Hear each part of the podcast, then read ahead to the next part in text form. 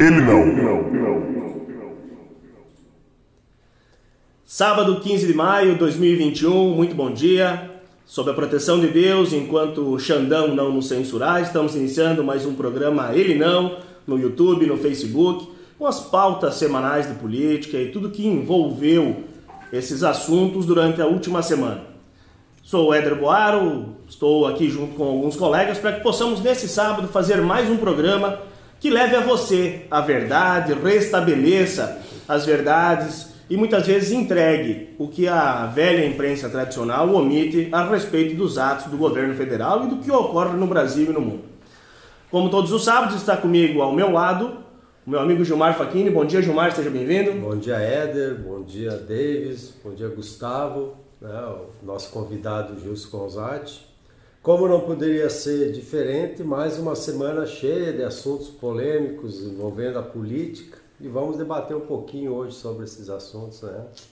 Maravilha. Davis Fac, obrigado mais uma vez pela presença. Bom dia, bom dia a todos. Bancada recheada hoje, hoje o estúdio está cheio, né?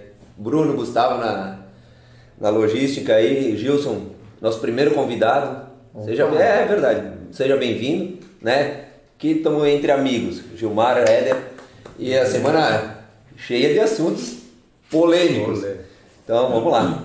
Temos também como todos os sábados, o Gustavo Gislene, que mais uma vez está na retaguarda dando todo o suporte. Gustavo, seja muito bem-vindo. Obrigado mais uma vez por toda a estrutura que tu disponibiliza. Assim como o Bruno, que também está na técnica e está mais uma vez colaborando para que nós possamos entregar não só um conteúdo de qualidade, mas um conteúdo com as tecnologias que vêm ao encontro da importância das pautas que serão debatidas hoje.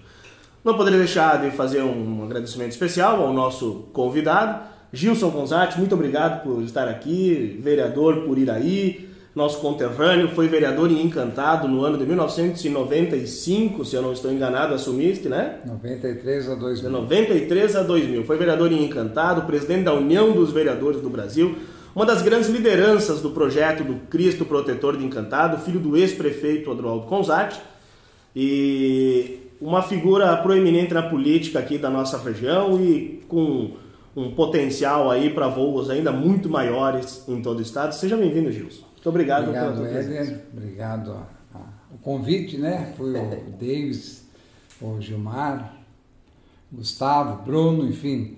É, primeiro, agradecer por ser o primeiro, isso é uma honra para mim estar aqui com vocês. Programa que, que vai dar muito o que falar, eu acho que é por aí mesmo, nós temos que falar muito mesmo, as coisas que acontecem no Brasil e a proposta de vocês é extremamente importante, principalmente nesse momento da política, porque a política vai ter sempre a, vai estar sempre numa numa, numa efervescência, né? Vai estar sempre. E nós temos que, vocês aqui no caso, tem que mostrar também o outro lado, porque o que, que se vê na imprensa muitas vezes é o que o povo não sabe o que acontece de verdade. Porque, um exemplo, vai lá o, aqui, estamos sem máscara. Ah, mas está sem máscara. É o presidente que dá uma manchete nos principais jornais do, do, do, Brasil e talvez do mundo, né? Então são coisas, mas aí, está todo mundo aqui é, protegido, é, responsável pelo que faz, e é assim que nós temos que fazer. Só que muitas vezes na questão política tem os então, grandes interesses, né? né? E os interesses, e aí daqui a pouco nós vamos entrar na questão da CPI, que é outra questão, é, que é puro interesse, né? E o Brasil fica onde? Não sei. Fica os interesses políticos, partidários e eleitorais acima de qualquer é, pensamento da população brasileira. Maravilha. Bom, todos vocês sabem que nós estamos falando de Encantado, em um local incerto e não sabido por questões de segurança, mas estamos falando de Encantado, a terra do maior Cristo protetor do mundo. Um projeto realmente muito ousado, que embora tenha recebido muitas críticas, inclusive dos seus críticos, está recebendo todo o reconhecimento merecido, porque é uma obra grandiosa que não enaltece apenas o nome de Encantado, mas todo o esforço e, e da comunidade e a demonstração de que nós sim enquanto população civil, podemos fazer a nossa parte. E o Gilson é um dos líderes do projeto do Cristo Protetor.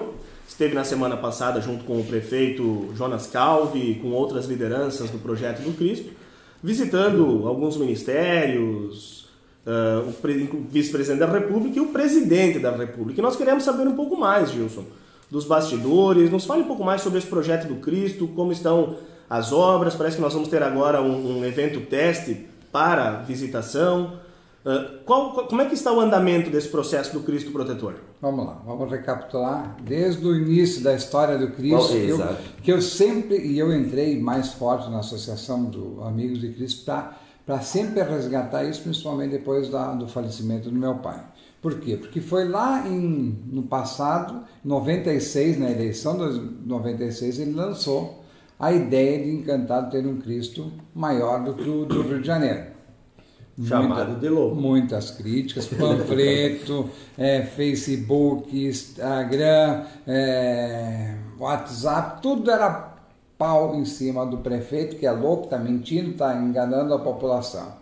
E o mais importante, ele dizia, não vai ter recurso público, e as pessoas... Aí... Ah, meu, né? Nunca acreditaram. Tem jornais, na época, aqui de Encantado, que falavam, né? Olha, isso aí não existe. Entrevistando as pessoas, as pessoas contrárias, achando que era, uma, que era muito para encantado, não sabendo a dimensão. Então, é, e começou lá no passado. Como é que começou? Começou com, com um padre dando a ideia, depois o, o pessoal lá do, do, do o, Cleo, o, Talino, o pai do pai Talini, o Antenônio Gonzalez, aquele pessoal começou a falar, e o Gigi, Gigi Motos, que pegou o pai na coisa, ó oh, prefeito, uh, eu sei que o senhor o senhor tem condição de fazer. E o interessante, o Radaeli, ele tinha falado, o pai tinha lá falar com eles, ó, eu fui faz três dias lá, é verdade que vocês têm essa terra, querem doar? Sim, nós queremos doar, o Gigi falou para ti, eu fui faz três dias lá ver aquela terra, porque lá é o local para nós fazermos aquele o Cristo. E aí começou, e ele lançou na campanha, foi aquela, aquela coisa, eu tive que vir de Iraí, porque o que acontece? O Enoir era vice, candidato a vice do pai. O Enoir é evangélico. Eu digo, meu Deus, o que, que esse velho está inventando agora? Vamos arranjar a confusão aí com, com o outro lado. Aí viemos para cá, eu vim para cá, lancei o, o, uma noite, um evento gospel que nós fizemos na praça depois. Ah, porque tem, o, o que, que acontece? O, o, evangélico não tem adoração a imagens, né? Uhum. Então ficava um contrassenso aí. Mas deu tudo certo. E, e, uma, e uma coisa, hoje, o Cristo, nós fomos para Brasília na semana passada. Um evangélico foi o cara que mais defendeu a, a, a participação do presidente nesse processo, que chama-se Onix Lorenzoni. A Onix é. Ele é ministro, é ele é evangélico, e ele foi o cara que ligou para o ministro do, do, do, turismo, foi o cara que disse: ó, nós vamos apertar o Guedes, vamos puxar, vamos abrir lá para ter esse recurso. O ministro do turismo praticamente garantiu um, um recurso para depois da obra da estátua estiver pronta para fazer o entorno, e a presença do presidente da República encantado, provavelmente em dezembro ele diz que vem e se ele diz que faz, ele faz, né? Quem conhece o Bolsonaro sabe. E agora no mês de julho vem o ministro do Turismo para cá, para já dar autorização desse processo todo que se começou na semana passada. Então é, é muito fantástico. E o que abriu, né? É, eu, eu falo para as pessoas e eu, eu converso com muitas pessoas do Brasil inteiro e as pessoas falam de Encantado, porque eu nunca desvinculei de Encantado. Eu sou vereador em Iraí, mas eu sempre falava de Encantado, que eu fui vereador de Encantado, que meu pai era prefeito de Encantado, enfim, e as pessoas associavam. Essa semana, um, um vereador de Toritama, Pernambuco, me perguntou se eu não vou fazer um evento de vereadores aqui em Encantado. Vou fazer em novembro, nós vamos lá, todo mundo. Puxa, o, o, o, Brasil quer vir para Encantado, né? E é, e é, uma coisa fantástica que tu, tu ouve todo dia as pessoas. Essa semana mesmo eu conversei por, por e-mail com uma albanese, que é freira em Los Angeles, nos Estados Unidos, está 27 anos lá, também maravilhada com a, com a questão, inclusive mandou doação já para cá. Então, é o mundo, né, hoje, que está nesse Cristo. Numa proposta ousada, porque ideias, muitos tiveram, muitos têm ideia. Tem que alguém fazer. Eu digo, a atitude do meu pai ah. é que fez esse Cristo. E infelizmente, e hoje, só, só é, lembrando, na questão do, do, do Cristo, no dia 6 de, de abril, o dia Uhum. que sou os braços e a cabeça, eu não acredito que não tenha uma pessoa de Encantada que não se emocionou. É. Eu fiquei, eu estava em Iraí aquele dia, eu fiquei assistindo é, todo o tempo, todo o tempo as imagens, e dentro de uma sala eu entrei às nove da manhã, saí às nove da noite, chorando. Pela emoção, Sim. estou me emocionando, É, pela emoção do cara que fez aquilo, do cara que foi, Gilson. foi humilhado muitas vezes e está lá e ele não conseguiu ver aquilo. É, Isso é. Esse era o Mas sentimento. ficou o grande legado. Esse era Sim, o sentimento que nós sim. tínhamos naquela, naquele dia 6 de abril. Ah, não apenas as pessoas se emocionavam, mas nós tínhamos aquele sentimento, com todas as pessoas que eu conversei, era assim, puxa, ah, carinhosamente chamava o velho, né? O velho, Ah, Aquela coisa assim, puxa, uma pena o velho não tá aí para ver Eu isso. tenho, eu tenho uma, uma foto dele com um monóculo aqui. Né? Ah, é? Ali, ali. o, o Volta On, né? Nós temos essa foto, eu tenho essa foto. É, e o, o- o- é importante salientar, né? Tem pessoas que nos assistem que são de fora, né? Não, não tem muita relação com o Encantado e não tem muito conhecimento da história do Adroaldo, né? Então é importante salientar que o Adroaldo ele é um prefeito diferente dos prefeitos que a gente está acostumado a ver, né? O Adroaldo ele tinha na essência dele ser um incentivador, que é o maior papel que o prefeito pode ter, né? Na verdade, o prefeito tem que puxar a comunidade para um caminho, dar um norte e fazer a comunidade acreditar que aquilo vai se realizar. E isso ele tinha desde a primeira administração dele, né? Foi na segunda, vinha na, foi na terceira e iria ser na quarta. Então isso é uma coisa que é dele, mas que é muito importante e que eu sempre costumo até citar o exemplo dele, é justamente por isso. né? O prefeito tem é que dar o norte e saber puxar a comunidade para o lado dele e realizar aquilo. A comunidade tem que acreditar no prefeito. Né? De- devido às proporções, obviamente, nós estamos falando de Encantado, uma cidade de 22 mil habitantes, mas ah, o que o prefeito Adroaldo sempre teve foi definição de propósito. Ele sempre teve uma definição de propósito. Todos os seus mandatos eram pautados por isso.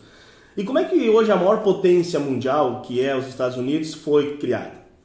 Através de um projeto, de um processo liderado por George Washington, com definição de propósito, onde 56 homens decidiram criar independência das 13 colônias, formando uma nação. Isso o nosso prefeito Adroaldo fazia muito. Ele unia as pessoas em torno de um projeto. E ele conseguia, é, com essa definição de propósito, atingir os seus objetivos. Por isso que a história do Encantado, ela se confunde, a história do Adroaldo, perdão, se confunde muito com o progresso da Encantado. E tem uma frase do jornalista Diogo Federici que foi muito interessante. Logo naquela semana do falecimento do prefeito, eh, ligaram para ele de algum local do país e perguntaram: escuta, tu manda uma foto de uma obra do prefeito? Ele disse: eu vou mandar uma foto aérea da cidade. Porque se nós olharmos verdadeiramente o que o prefeito Adroaldo Conzatti deixou, foi um legado em todas as áreas, em todos os setores, em todos os bairros do município. E eu quero muito, Gilson, que esse legado do prefeito Adroaldo seja replicado em novas lideranças políticas para que nós possamos continuar com esse, Ele com sempre, esse ele processo. sempre colocava foco, e eu, eu nunca esqueço, esses dias eu falei para o Gilmar, no dia, eh, em 93, que ele assumiu 1 de janeiro o governo dele, 93, eu assumi como secretário, primeiro secretário da Indústria, Comércio e Turismo de, de Encantado. Até porque eu tinha que deixar, para deixar a vaga para o Miguel Escato ser vereador, então nós criamos, aí foi criado o Canto da Lagoa, o Brick na Praça e, e outras atividades nesse período. Mas assim, ó, ne- na- no dia, foi uma sexta-feira, primeiro de, de janeiro, tá? Feriado. No dia 2, sábado, às 8 da manhã, ele me liga. Ó, veio para a prefeitura, tem reunião. Era reunião com o Gilmar, inclusive. A primeira, primeiro, no dia, no sábado de manhã, ele me liga e diz, ó, vem que tem a reunião aqui com, com, com o Gilmar, nós vamos conversar com ele aqui. Então, ele era muito focado, ele sabia, sempre foi assim. Ele sabia o que ele queria no primeiro dia de governo e no último dia de governo. O que, que ele queria lá no dia 31, por exemplo, nessa gestão aqui, se ele continuasse? Ele saberia como é que ele queria ver o Encantado no dia 31 de dezembro de 2024. Ele já tinha na cabeça dele isso. Quando eu me lembro, na, na, na questão da primeira administração dele, quando ele fez aquele, aquela prefeitura, aquele prédio, que também era elefante Foi. branco, criticado, falado, e hoje está uma maravilha aí. Hoje chega a ser pequeno, né? Hoje, de- Se é um negócio olhar- fantástico. É. Né? Estou olhar aqui a rua, onde é que nós estamos aqui hoje, não tinha calçamento quando ele foi prefeito, e em 75 anos do município, ele fez mais em 4 anos do que em 75 anos do município de Encantado. E agora, na gestão passada, ele fez mais em 4 anos do que 20 anos no município de Encantado de Administração. Sabe como? E o Gustavo falou, quando eu falei, pai, esse programa ele é não, ele é porque nós estamos cansados de ver político roubar. E sabe o que o meu pai fazia? Não deixava roubar, tinha foco e brigou com muita gente por isso, inclusive.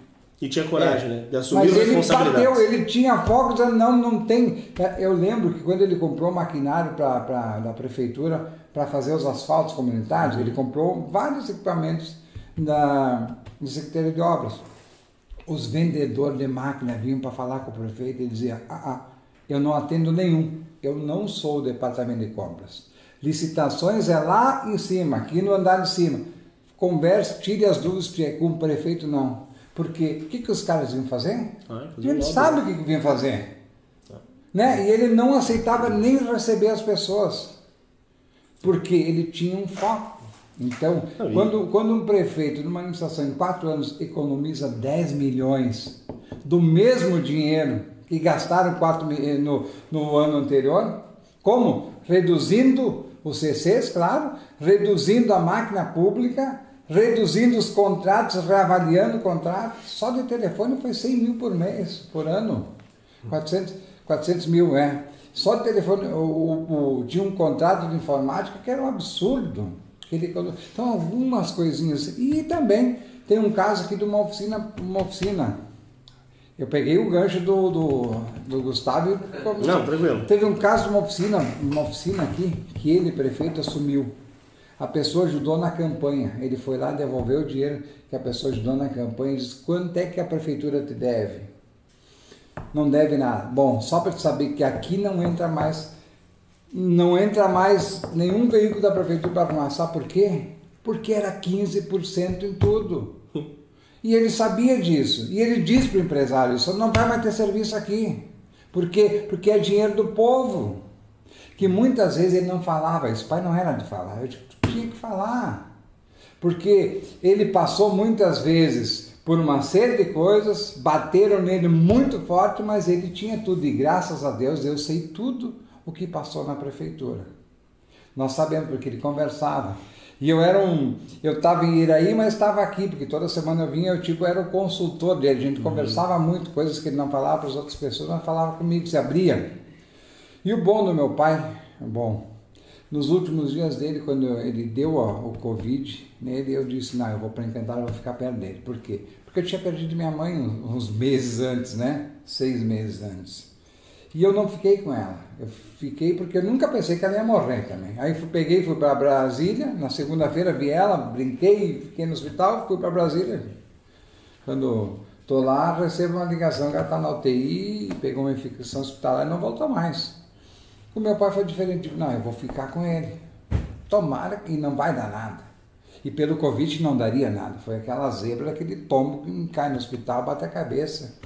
E pelo medicamento que ele tomava, o xarelto, sangue fino, deu, né? Deu duas operações, na terceira não, não teve o que fazer. Mas assim, ó, nesse período eu conversei muito com ele. Ele com Covid não saía de carro, via a obra. No dia do aniversário dele, nós estávamos tirando foto de obra. Eu digo, dá descer, só estamos eu aqui, vamos tirar. Eu registrava tudo ele. Eu, eu sempre brinco que a minha filha, a Luísa, no, quando ela era pequena, ela era minha manequim. Eu ia para os lugares tirar foto com ela. E agora, nos últimos tempos, esses últimos quatro anos, eu pegava o pai. O pai gostava de andar pela cidade. E tava Digo, por tudo sempre. Vamos andar. Mas aí o que, que eu fazia? Eu registrava ele. Eu tenho todos, todos não, mas tenho vários registros, tem muita coisa que nunca foi divulgado. Gilson. Mas eu pegava ele por quê? Porque eu tinha que marcar isso aí com ele.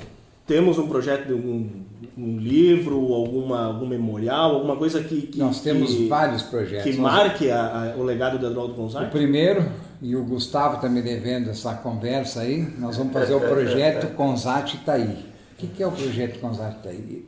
Encantado, quando ele foi primeiro, prefeito na primeira administração, emancipou Relvado. Na segunda administração, emancipou Doutor Ricardo. Mas todas as comunidades têm alguma passagem do meu pai como prefeito.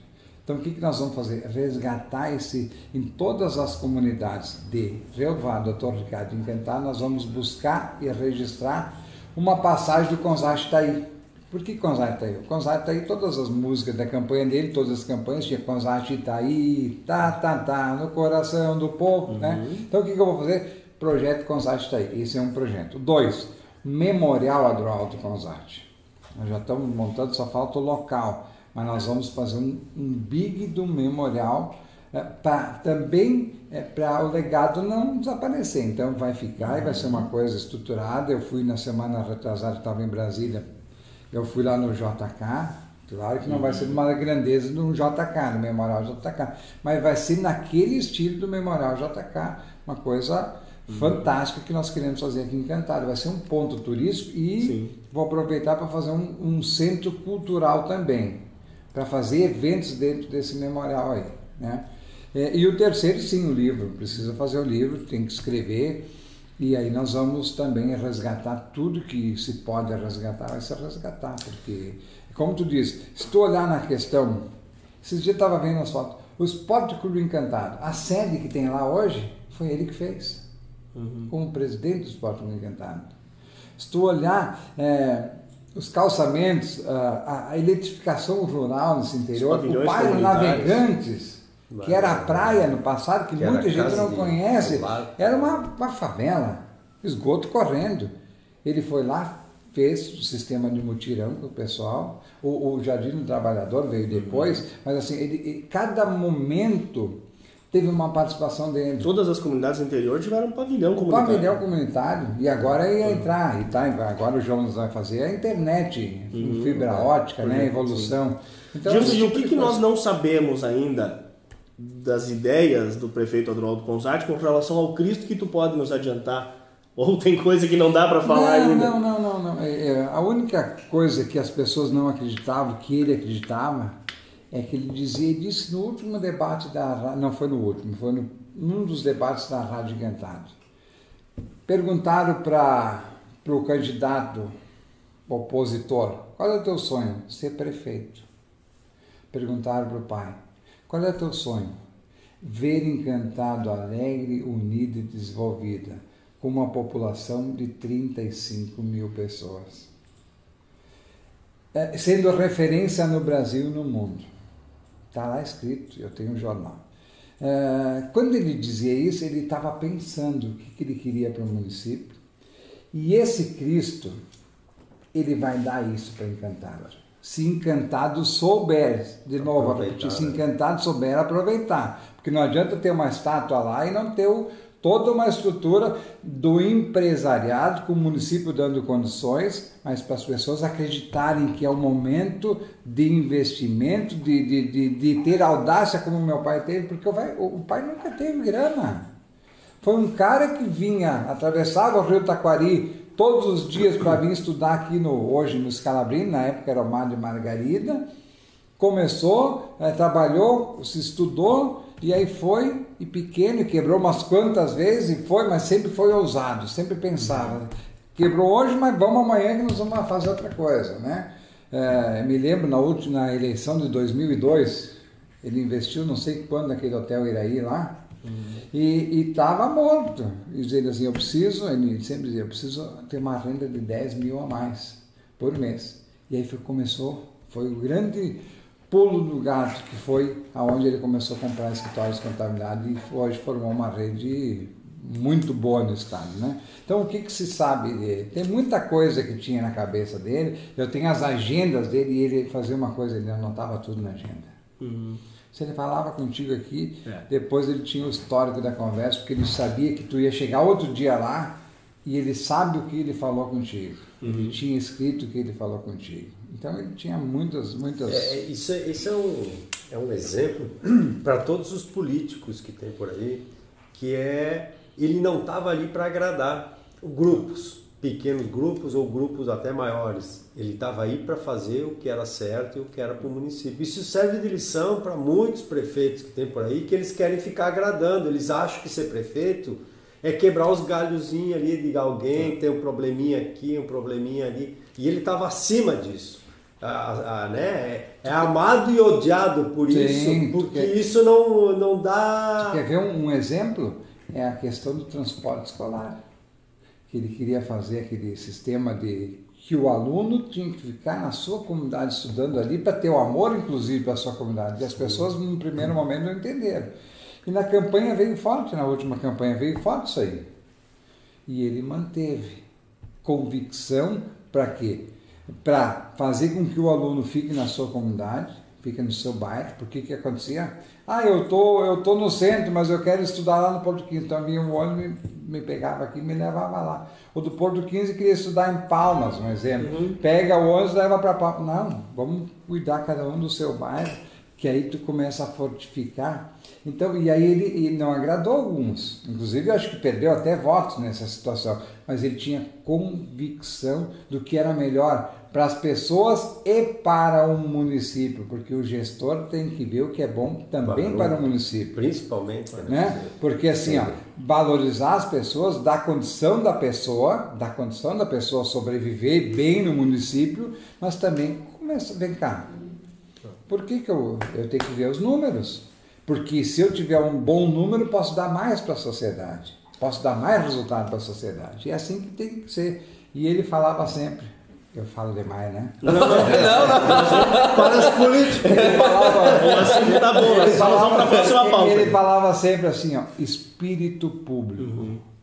Quem não tem espírito público não entra na política. O que que é espírito público? Pô, se eu quero entrar na política para eu me beneficiar da política, eu não sirvo para a política. Já tá, começa errado, né? Eu tenho que beneficiar as pessoas. É para isso um político é pago. Então, eu já tenho o meu benefício, entre aspas, né? É, para ter um cargo. Então, vamos dar resultado para as pessoas. E é assim que ele fazia. Maravilha. Ah, muito parecido é nessa questão de não querer agradar, né? Mas com o nosso presidente da República, né? Bolsonaro tem muito disso, de não querer agradar alguns pequenos grupos, mas manter as suas convicções. E isso faz com que aconteça isso que o Gilmar falou, né? É, amado ou odiado. Aliás, Adroaldo Gonzatti também, né? Não tinha aquela coisa, ah, pra mim tanto faz.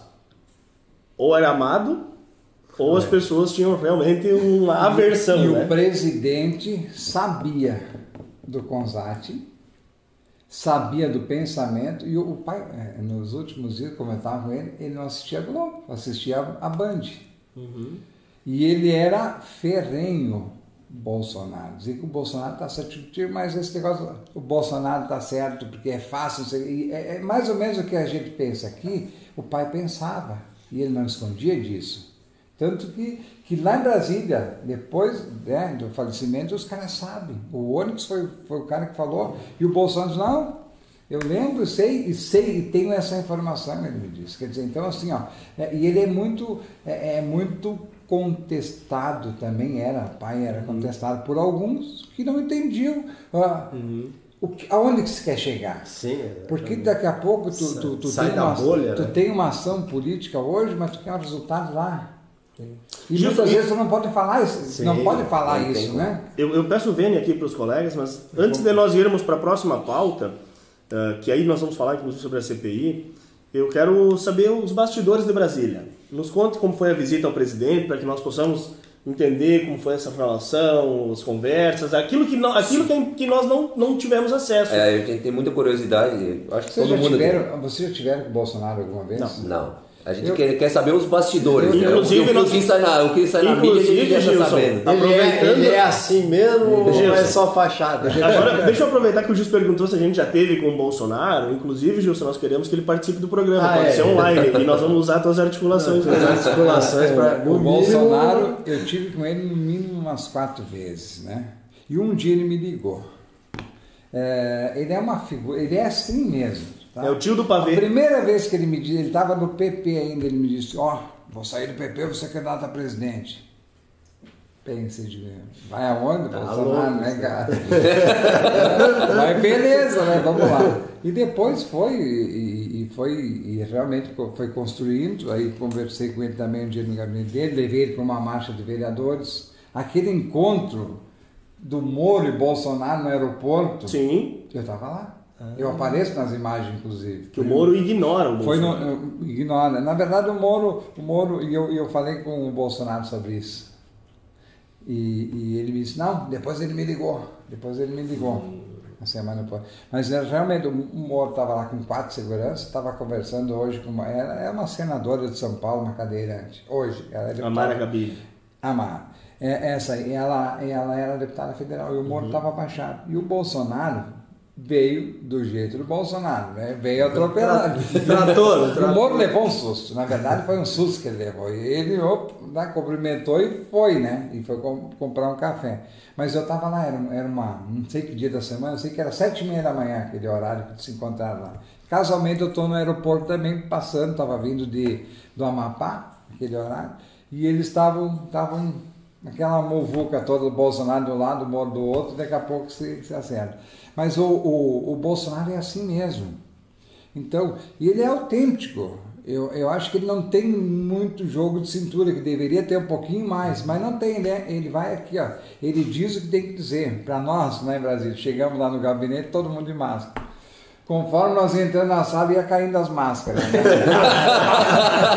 ele dizia, ó, essas máscaras, quem, quem já pegou? Quem já pegou? Quem já pegou, pegou. Agora quem não pegou, vai pegar. Então, aqui, ó, essas máscaras. Aí um prefeito aí com a máscara, né? ele não se deu conta, foi o único que. e, tem algum médico aqui? Tem algum médico aqui? Não, não. Então essas máscaras pra quê aí, ó? Ó, tá trocando a máscara cada duas horas? Não tá trocando, não adianta. Aí, aí, aí nós estamos lá, e um baita, uma TV na parede lá, e tava o Mandetta no, no, no Ah, na CPI. Na na CPI. CPI. Diz ele, vocês viram aí? Vocês viram eu incentivar o carnaval? Carnaval, você não incentivei o carnaval? Mandetta tá falando aí, Mandetta tá falando aí que eu incentivei. Vocês viram? Vocês viram? Eu, eu, eu incentivar? Não incentivei, né? Não incentivei. Mandetta tá falando, tá falando. Bem no estilo dele. E aí depois ele, ele diz, ah, tem muito homem aqui. o, o calcinha apertada lá. É bem isso aí, né, cara? Foi, Ah, ele é autêntico, Ele é seja, ele é autêntico. é o Bolsonaro. Ele, não Ele é o tem- retrato do povo Cara, brasileiro, que é um povo é brincalhão. Assim, ó, assim, ó. É. Quer dizer, é isso que, o- que Pode, o povo o. Bolsonaro pode ter 1.500 defeitos. E tem, como todo mundo tem. Agora, uma coisa, ele é autêntico, ele não deixa roubar. Ah, quando eu vejo as pesquisas dizendo aí, o Lula poderá ser. Gente, o que está pensando? Com todo respeito às pessoas que, que pensam assim, mas vamos voltar ao retrocesso? Quantas pessoas enriqueceram nas custas do sofrimento do povo Essa é uma próxima pauta Tem uma outra pauta. Tem uma pauta também É isso também. Mas voltando, Vamos- voltando aos bastidores, acho que é isso aí. O Onix foi muito, foi muito bem, ele que nos levou. Né? Sim. O outro, o ministro do turismo. O pessoal mostrando os vídeos e ele olhando aqui. né? O da sanfona, o Gilson da sanfona? Gilson, eu disse pra ele, se é Gilson é bom. ele falou, ó, nunca vi um Rui. tamo junto, tamo junto. Aí ele tá aqui, né, daqui a pouco, né, porque o Ministério tem pouco recurso. Hum, Nós temos o Brasil inteiro, não sei o quê, né? Todo mundo aqui. Daqui a pouco ele pega o telefone. Não vamos conseguir nada. Mais ou ideia- menos, deixando eu entender daqui a pouco. O Onyx, tô aqui com essa gauchada aí. Essa porra é boa, hein? Vamos ajudar essa porra, esse Cristo aí. vamos falar com o Guedes, vamos, enfim. E é assim que eles. Então, assim, ó. É muito legal isso de, de participar desses bastidores, de conhecer. Um ambiente bom, pelo menos. Um ambiente bom. E que eles, assim, ó. Não tem, mas vamos dar o jeito. vamos Deixa eu fazer uma buscar. corneta da aldeia aqui. Da aldeia. O pessoal que está de fora aqui não, não vai saber dos nomes, mas é uma corneta que eu não posso passar. O Rafael Fontana estava na agenda com o Bolsonaro? Tava. Por que, que ele não apareceu em nenhuma foto? Apareceu. Ô, Rafael, olha lá. Teu parceiro, ó, teu parceiro, Rafael.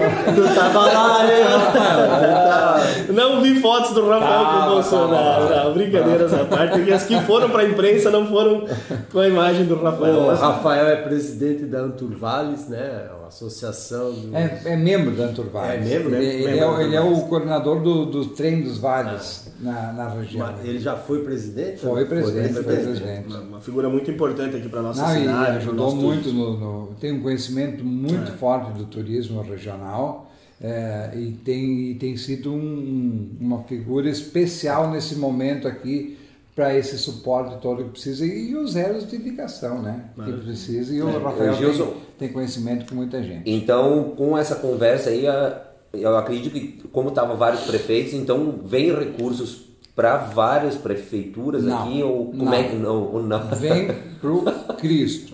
Vem pro- E os prefeitos estavam lá para dar apoio a isso. Ah, e também tá bom. uma outra pauta que se fez, mas já tinha matado aqui no estado, que é, que é o asfalto de Santa Teresa no sul. A do Parece que a, a rota de pão e vinho Uhum. já está tá bem encaminhada aqui no estado. Então nem entrou em pauta, foi lá os prefeitos, mas foram para incentivar, porque o que, que, que se entendeu os prefeitos? Ah, Bacana que bom, isso, que, que bom, bom, que que bom. entenderam Era isso pra gente que o entender. CRI, inclusive o Guaporé, o prefeito de Guaporé estava lá e, e muito forte, porque o, o turismo de, de, de vendas, né? Turismo de compras na Claro. E eles têm um Vai segmento ser, vai muito ser, forte. vai ser, então está muito pertinho tudo. Porque o que, que a Embratur diz? A Embratur diz que Encantado poderá receber 100 mil pessoas por mês.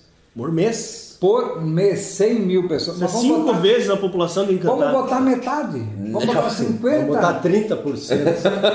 É, imagine 30 mil pessoas passando por mês aqui, ou 50 mil. Nós estamos tendo 5 mil pessoas final de semana. Agora. Agora, Agora. agora. 5 mil pessoas final de semana agora. E, e olha que interessante, né? Se nós tivéssemos feito, se não fosse a ousadia do prefeito Adroaldo Gonçalves, se nós tivéssemos feito um Cristo com um metro a menos do que o Cristo do Rio de Janeiro, já não teria toda essa relevância. Não, vou te discordar. Sabe por quê? Porque no município de Elias Mendes, em Minas Gerais, tem um Cristo de um metro e meio a mais que o Cristo Redentor e nunca deu repercussão. É, eu acho, que, eu acho que o maior, o maior incentivador, o que deu toda essa repercussão. Tá é lá em cima. É, o- é, tá lá em cima. Pois é, né? E o, e o Eduardo Paz, né? O Eduardo Paz foi Ele foi, muito, ele foi infeliz, né? Mas que nos ajudou de uma O que- maneira, o que que porque acontece? ele despertou curiosidade no mundo inteiro. Se o prefeito do Rio de Janeiro, que é conhecido no mundo inteiro, Doeu o calcanhar? doeu o calcanhar, Doeu o calcanhar. comentou isso, quer, onde é que é que quer esse encantado? O que, que né? acontece? Veio um fotógrafo da agência francesa de, de, de notícias. Veio fotografar. Tipo, foi na terça-feira o, o, o Cristo, na quinta-feira o cara já veio e vendeu a foto para o mundo inteiro. Silvio Ávila. Silvio Ávila. Aí ele é aqui de Porto Alegre, mas ele, ele, ele, ele tem esse trabalho. O que, que acontece? Ele vendeu para a Folha de São Paulo. A Folha de São Paulo publicou. Como a BBC de Londres e outras todas aí, várias.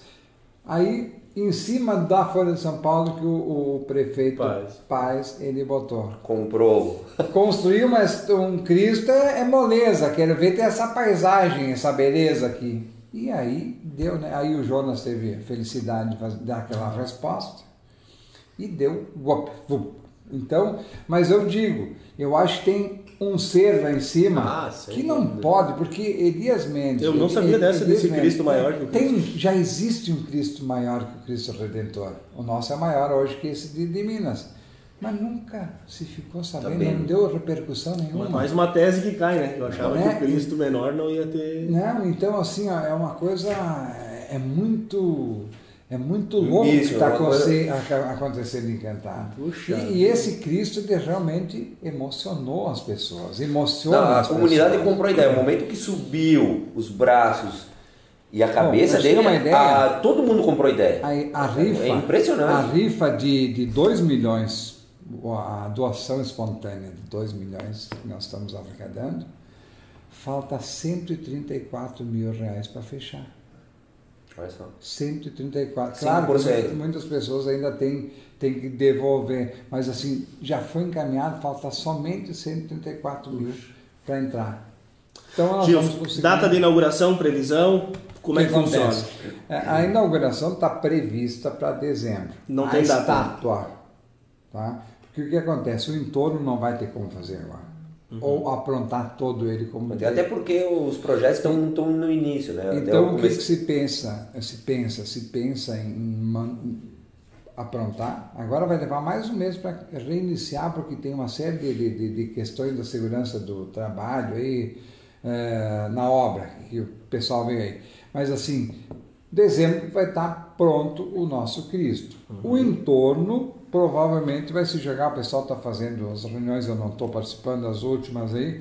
Provavelmente deverá ser em abril. Então a inauguração também do entorno. Sobe ônibus ou para aqui no parque, vai ter um transfer? como é que pensam em está se estudando aí, inclusive, a abertura de uma estrada para fazer, para subir ônibus também. Mas ali no parque tem que ser um, um paradouro que vai, vai ser natural aí, que vai se montar uma estrutura. Eu vou entrar no assunto da administração municipal, se vocês me permitem, nosso pauta é nacional, mas ela tem a ver com turismo, com o Cristo.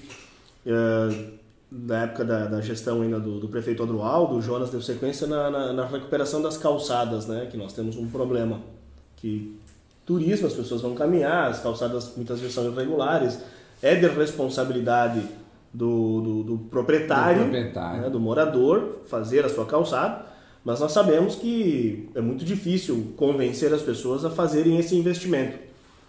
Uh, Encantado tem um projeto para que nós marquemos as nossas calçadas com uma pavimentação específica, que as pessoas vejam uma foto e reconheçam Encantado como é, como são as calçadas de Lisboa, como são as calçadas de Copacabana. Até em Chapecó nós temos isso, lá foi uma, uma pavimentação através de pavers, muito simples, lá foi por uma determinação, um, um acordo do Ministério Público para acessibilidade, mas não seria interessante nós criarmos cada vez mais identidades que tornam o Encantado uma referência? O que o pai tinha como mente era, era na mente dele que ele queria fazer e me essa aqui é, é a, não é a pior, mas é a mais feia, é a Padre Anchieta. Ele queria remodelar toda a Padre Anchieta, fazer um projeto, eh, mas não conseguiu fazer. Deixou outras coisas para fazer, deixou para esse ano, infelizmente, vamos ver se o, se o Jonas toca esse projeto aí, mas é, teria, tinha um projeto para a Padre Anchieta. De, de, de fazer ela um, um padrão de primeiro mundo. A a pessoa ia chegar na cidade ia ter um, um, um visual diferente do que está hoje. Mas Essa é uma questão meio delicada, porque ela envolve eh, o município não teria como fazer, obrigar o morador a Não. fazer determinado tipo de pavimentação. Mas o município pode, como foi feito na, na Júlio de Castilhos e na, na Monsenhor Scalabrini, Aham. fazer um projeto, buscar recursos para isso, remodelar todo, construir e aí sim o município fazer um padrão só determinadas ruas, né? não. Isso aí. É, tem esse impedimento legal aí. Tem. É, infelizmente. Uma coisa que aproveitando o teu gancho é a questão da cidade se preparar para o Cristo. Muito. Nós temos que preparar ah, o comércio, sim, a gastronomia, setor hoteleiro, o atendimento do frentista no posto, por exemplo. As pessoas têm que entender que nós deixamos, vamos deixar de ser uma paróquia. Nós vamos ser uma cidade para o mundo, que muitos visitantes vão estar aqui. Então, vão ter que aprender a parar o carro na faixa de segurança, deixar o pedestre passar, ter essas é, a, cidade, a cidade tem que estar sinalizadinha, bonitinha, as pessoas entenderem esse espírito de receber, apesar que nós temos isso aqui encantado, mas é cada Mas vez até mais a boa vontade da informação, de, de se, Isso. de- de- se propor a colaborar isso com é o todo um trabalho que vai ter que se fazer é, ou, ou fortalecer esse trabalho de, do receptivo da cidade. O jornalista Rodrigo Martins escreveu um artigo na Hora, uns 15, 20 dias atrás, que eu acho que é importante. É, ele fala, o título era o Romantismo e o Cristo, né? Então nós temos que nos cuidar agora, nesse momento, que é um momento de transição, é uma transição importante, que é um passo que o município vai, vai mudar todo o destino, no, né, no final das contas, em não ficar no romantismo. Ah, eu quero que Encantado fique tudo verde, eu quero que, né, eu quero que Encantado não tenha muita gente. Não, não agora tá aí o cavalo passando encilhado. Né? O que, que tem que fazer? Pegar um limão e fazer uma limonada. Nós temos que ver o que, que nós necessitamos e adequar isso de uma forma que fique bom para a comunidade e também para quem venha para a cidade. Então nós temos que viabilizar. Agora é a hora de viabilizarmos as coisas dentro dos parâmetros, concordo, né? Que tenha verde, que se mantenha e tal, mas que não se deixe passar o cavalo encilhado por questões menores, né? É o... Pegando esse gancho, o Gilmar que é, e o que o Gilson falou, vai vir investimentos, vai vir pessoas novas, tanto para setor hoteleiro, setor gastronômico, e, e eu sempre fui defensor do agente público ser um facilitador das coisas, tá? Porque todo mundo tem a ideia que o poder público tranca tudo, impede tudo, não deixa fazer nada.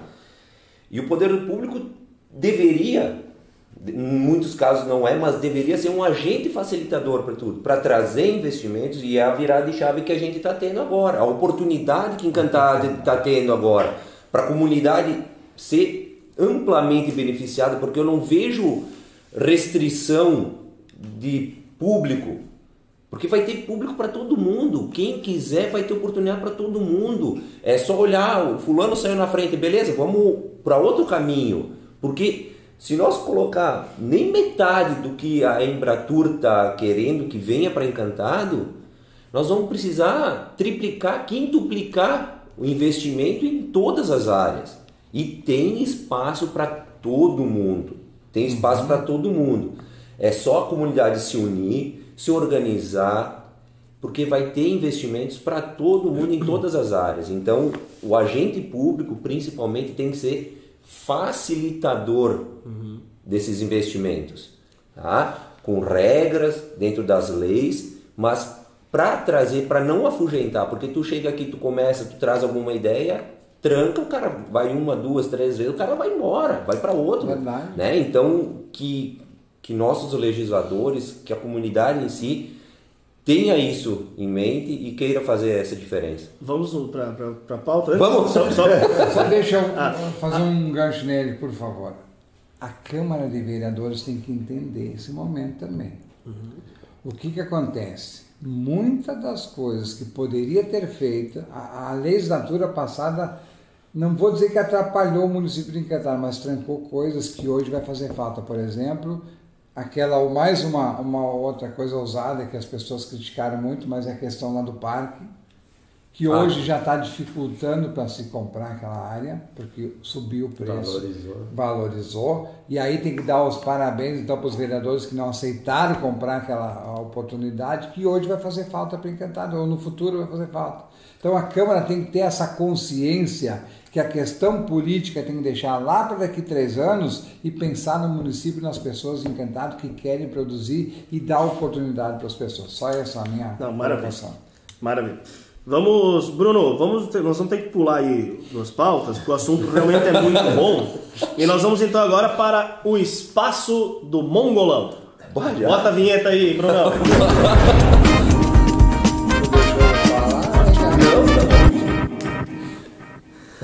no espaço do Mongolão. Agora nós temos a vinheta. A vinheta, cara, a vinheta foi boa. Eu sempre digo que o Gustavo me surpreende a cada dia. Ai, cara. É? O espaço do Mongolão hoje, Gilmar apresenta para nós aí quem é o Mongolão da semana e o que ele disse. Ah, o mongolão da semana é o Felipe Castanhari, né? Ele é um youtuber, produtor de conteúdo. Mais um youtuber! Mais um youtuber. É esse! Não, é, esse é, eles, eles sabem tudo, né? Sabem tudo. Sabem tudo, sabem tudo. E aí o rapaz, essa semana, tweetou, né, no, no sobre a morte do ator Paulo Gustavo, que todo mundo lamenta, né? Mas que está virando um, um caixão, está virando um palanque político, né? E o rapaz falou que é, se o, o Bolsonaro tivesse comprado as vacinas da Pfizer, Paulo Gustavo e outros milhões de pessoas não teriam morrido pela Covid-19. Só que esse mongolão, ele, ele é, esse é um outro tipo de mongolão. Cada semana a gente vai conseguindo detectar um tipo Vou novo. traçar um perfil diferente. Esse é o Sempre tem, toda semana tem, né, cara? Esse, é um- esse- esse é um desonesto intelectual. Ele teria condições de ter as informações, mas ele não busca. Prefere lacrar. Prefere lacrar, né? Então ele distorce os fatos para criar um- uma lacração, né? Então ele tweetou essa questão aí da- das vacinas da Pfizer, mas ele esqueceu que a matemática é uma ciência exata, né? E se a gente for a ver na his- no histórico aí, o Paulo Gustavo foi internado no dia 13 de março, né? Para ele ter imunidade da vacina da Pfizer, no caso que ela demora 21 dias para ter já uma certa imunidade de 70%, ele teria que ser vacinado, vamos supor que então ele teria sido contaminado uma semana antes de ser internado e tal, tira mais os 21 dias. Ele lá pela metade de fevereiro ele teria que ter sido vacinado. Só que em nenhum lugar do mundo a Pfizer vacinou pessoas com 42 anos de idade, que era a idade do Paulo Nos Gustavo. Estados Unidos foi em abril nessa idade. É, não tem nenhum lugar do mundo tinha. E a Pfizer né, tá atrasando a entrega das vacinas em todos os lugares do mundo e a quantidade, depois a gente, se tiver tempo, a gente vai até comentar Sim. sobre isso. Né? Mas então é só ter uma questão, é só uma questão de honestidade intelectual, né? É só ir aos fatos. E realmente distorcer para criar é coisa de mongolão, me desculpa. Aí ele ainda tem a pretensão, né, com esses vídeos que Aham. ele cria, de auxiliar os professores na, com os vídeos, com os conteúdos que É. ele cria. Imagina um mongolão desse. Mas para a educação Paulo Freire, para essa geração Paulo Freire, ele está no contrario caminho, né? ah, Então, vamos lá, Ele é então. um intelectual. né? Mongolão, tá, eu- junto na, na mesma pauta, coincidentemente, então vai para outros mongolões. Então o Renan dos Santos e o Mamãe Falei do MBL também, que são pegaram a pauta, não calcularam, então são os mongolões junto com ele. Por quê? Tá? Paulo Gustavo, como o Gilmar falou, foi internado em março. Ele teria que ter pego esse vírus em fevereiro, tá? Em janeiro, ele teria que ter tomado a vacina. Em janeiro ele teria que ter tomado a vacina para ter uns 70, 80% de eficácia, tá?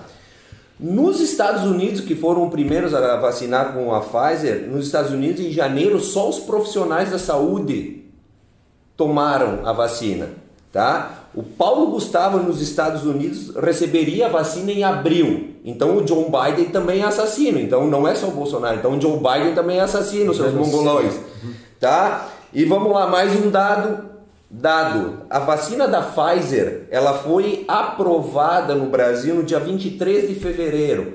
Então, não tem como, a matemática é exata, não tem como ele ter Segundo- sido vaci- vacinado. Então, esses mongolões que estão subindo em cima do caixão do Paulo Gustavo, que é uma perda para o Brasil, mas não queiram colocar na conta do Bolsonaro uma coisa que não é dele, tá? Então, momento mongolão não vai só para o Castelhano, mas vai também para o pessoal do MBL aí. O, o- a própria mãe do Paulo Gustavo disse que o que mata é a corrupção do dinheiro da saúde. Ela falou isso, né? E eles fizeram ali um comício de sétimo dia, porque lá não foi uma missa, né? Fizeram um comício de sétimo dia no, no Cristo Redentor, que é menor Cristo. que o nosso Cristo protetor. Menor. Importante, né? Diga-se de passagem, né? É, o, o, o filhotão, o filhotão, o menorzinho. falei o chaveirinho, é o chaveirinho do nosso. É o chaveirinho do nosso Cristo, né? Brincadeiras à parte com o Rio de Janeiro, obviamente, que, que Todo merece todo o respeito e, e é lindo demais. Mas foi feito um comício de sétimo dia. E a esquerda tem essa característica de subir em caixões. Não se esqueçam que o Lula usou o velório da dona Marisa para fazer discurso político. Do E a- Neto. Do Neto também. O, discurso, o velório do Neto, uma das maiores dores que eu acho que um ser humano pode ter, perder um filho ou um neto, o Lula conseguiu usar para fazer palanque político.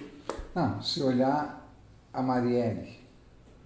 Quantos vereadores vocês acham que morreram assassinados Ah, boa, na boa. eleição, Podia ser presidente da legislativo passado?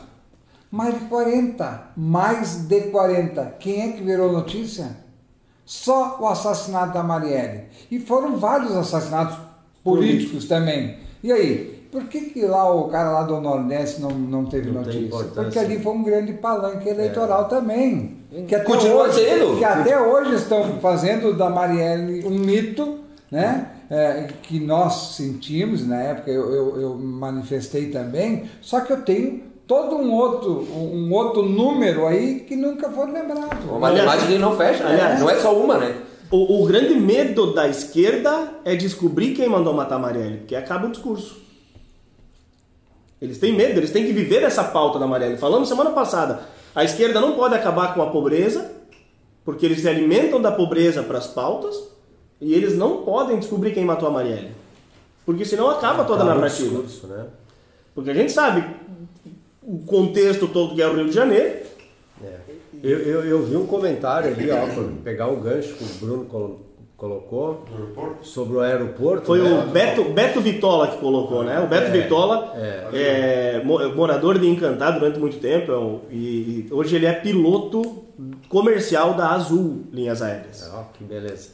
Mas é muito importante ele ter falado isso porque também tem que ter por parte do judiciário, né, no caso aqui o Ministério Público. Ah, boa, vamos levantar essa É. pauta aí? Vamos É, não, Só ler, Vamos? só ler o, o- o que ele colocou, Gilmar, para É, contextualizar. Um aeroporto regional com boa infraestrutura para facilitar o deslocamento seria excelente, e sem dúvida, né? Então aqui a comunidade, um, um- um clube, né, um grupo de pessoas tentou construir um aeroporto, né? Ah, talvez não, tiver, não, não fizeram os procedimentos todos de acordo na época e aquilo tudo foi trancado. Só que o local, aqui, para quem não conhece Encantado, ela é uma região bastante acidentada, são poucos os locais planos. Né? Quando tem um local plano, é, Vai água. vai água, é, inunda, né? Então aquele local era excelente, né? E eles já tinham feito quase uma boa parte e o Ministério Público então trancou tudo e não aceita que se faça nada naquele local ex- exatamente. Eu acho que teria que se rever isso, procurar meios de mitigar né, os danos ambientais que possa ter, que criar outras compensações de alguma forma, né? Mas tu vê que é uma coisa importante para o nosso município. Então também o judiciário vai ter que se adequar a essa realidade, né? Não adianta nós sonharmos com alguma coisa que não vai ter, né? Então nós temos que Foi debatido isso lá com, com o pessoal do Foi, Ministério, se falou a questão do aer- aeroporto de Estrela. Uhum. Seria o mais próximo aí pelas condições. Tá, na... E Dr. Ricardo, é uma, um aeródromo Não, que tem lá, né? não, é Dr. Ricardo é particular. Tinha uma- É, tem, Não não tem uma pista. Tem uma pista, pista. mas é particular. Ah, Encantado tem essa pista aí, começou a fazer, Lembro? tem, tem viabilidade técnica, porque o pessoal já fez um estudo, trancou por meio ambiente. Meio ambiente tranca tudo se quer, isso é fato, todo mundo sabe, né? Ah, vem de um encontro do que eu acabei de falar, que o agente público tem que ser um agente facilitador das coisas. Tá? Eu estive numa reunião com o pessoal que está projetando ali o, o entorno do Cristo e eu levantei essa pauta. Falei, cara, é o momento agora de se unir e colocar tudo no mesmo pacote, porque a gente sabe que a Associação Esporte Motor já tentou viabilizar várias vezes esse aeroporto de novo, né? E por causa desse, de- desses danos ditos ambientais, eh, não, não, não, não, não andou, né? Mas eu acho muito interessante agora como se está tendo toda essa, essa movimentação no entorno do Cristo, de colocar isso em pauta também, porque tem uma viabilidade, a gente tem o, o local tá ali, é casualmente perto do Cristo, então Tu, fala do antigo aeródromo. do antigo, esse local que, o- eles estavam- que tem para fazer o, o para projeto. fazer É uma perto pista, para fazer a pista. Cristo. É perto do Cristo, O então ambiente é o, é, é o grande trancador de pauta, né? Vamos usar esse termo, trancador. Né? É O que, que- acontece? Ele, eles, ele, ele- é, a FEPAM, olha quantos ah, se ouviu falar, inclusive a, a, a VAN, quantos Sim. lugares quiseram se instalar e aí atrasou não sei quantas vezes as obras. Aqui no Rio Grande do Sul e ele falava isso no tempo do Sartori, o Luciano Hang, quando ele diz, ó, o problema do Rio Grande do Sul é a burocracia, que o Estado já não funciona e não deixa a iniciativa ah, privada funcionar. Funcionar. Então, é, um dos grandes problemas do Rio Grande do Sul hoje é a questão ambiental. Pô, se resolve. Se não tem um jeito, vamos para outro jeito, mas vamos dar a solução Claro. e vamos dar condição de se desenvolver os municípios e a região. Eu vou dar um um todo. exemplo. Quando, quando eu fui secretário do planejamento aqui do município, estava se implantando as estações de tratamento de esgoto em alguns bairros. E ali no bairro Lago Azul, então em frente ao parque, teria um terreno ali, não me lembro assim as dimensões exatas, mas era em torno de 30 metros por 50. Que por gravidade era o local ideal e à beira do riacho, né? O Arroio Lambari. É, fui lá numa audiência na FEPAM para viabilizar então a instalação dessa aí e, e a- começou o assunto que é assim, ó, para começo de conversa tem que estar 30 metros, as construções lindeiras tem que estar 30 metros de distância da daí. Não tem, o terreno tinha 30 e logo tem- é totalmente povoado ali. Aí eu sugeri então que nós fizéssemos essa estação de tratamento subterrânea, nós enterrássemos ela. Então ela não teria impacto nem visual, nem de cheiro, não teria impacto nenhum. E ela disse: não. A lei diz que tem que estar, as construções têm que estar a 30 metros de distância. Eu disse: mas e aí nós vamos fazer o quê? Ela disse: prefeito que desapropria as casas na volta. E saí de lá com essa resposta. Não querem saber. Aham. Ou seja, tem soluções, dá para se adequar. Se tiver boa vontade, tiver tem a solução. vontade. Agora, Aí, temos boa O, o, vontade. é- o- o problema é que eles usam muito a cartilha de- de- de- de- que os xiitas usam. né? São apaixonados, são apaixonados pela estabilidade do cargo, são apaixonados pela burocracia, Não, por criar dificuldades para poder se sentir um pouco importante. um caso aqui de Encantado que não é com o meio ambiente, é o Dyer, que é outra que não funciona. Ali no São José tem o, o- trevo, a entrada para o bairro industrial, né, para o Lago Azul. Sim. Bom, a prefeitura queria fazer, foi licitado, está lá listado. O Dyer não dá autorização, já faz mais de ano que está lá. Aquele tá acesso lá. a- a- acesso, ao Lago é, Azul é, é, Lago Azul, 20 assim. metros ali para autorizar e não consegue. Isso é burocracia, Estado atrapalhando o desenvolvimento do município e também da iniciativa privada. Quer dizer, eh, nós temos que mudar isso no Brasil. E agora eu quero entrar num assunto aqui, se tu me permitir, bem rapidinho, a, a PEC 32, que é um tema para vocês aí no futuro programa. É a lei da a alteração do, do- a reforma administrativa do governo do estado, do governo federal tem que fazer a lei. Eu, eu concordo, eu, tive, eu estive com o relator, o deputado Darcy Matos, que é de Santa Catarina, Santa Catarina. e vai acabar com a estabilidade do emprego do servidor público. Amém. Os servidores não vão Exato. gostar dessa conversa aqui. Não, o Mas bom que- servidor- o bom que- servidor vai. O que atrapalha muitas vezes é aquele que passou, passou do estágio probatório, não sei o que, vai se, Se aposentou. pronto, chega. Se aposentou. Sabe Essa por é aposentadoria. Sabe por que, que o bom servidor vai gostar, Gilson? Porque o bom servidor se sobrecarrega do trabalho que o mau servidor É, não faz. Nós temos exemplos e não vamos muito longe. Aqui no município. E não é na esfera estadual e nem na federal, é municipal, de servidores concursados, estabilizados no emprego e não rendem, não fazem nada, ou fazem muito pouco, poderiam fazer muito mais, não fazem. E quem paga essa conta? Todos nós aqui, a população paga a conta do mau servidor que fica achando que ele é o dono do, do, do, do setor dele lá e ele não faz funcionar e atrasa a vida das pessoas. Então, eu acho que é um tema para se discutir aqui, dá para fazer uma, uma, uma virtual com o, com o relator da PEC, eu consigo o Ah, contato para vocês, daqui a Perfeito. pouco fica um negócio nós é muito importante. que é uma discussão extremamente importante e vai passar agora. Vai. Acho que até final do, do, de julho ela é aprovada a nova, a nova reforma. Administrativo. Que é fundamental, né? Precisa, Fundamental. precisa. Vamos para a nossa próxima pauta. Nós vamos agora para a hora do mito, Brunão. Bota ali a, a vinheta. Câmera no Davis.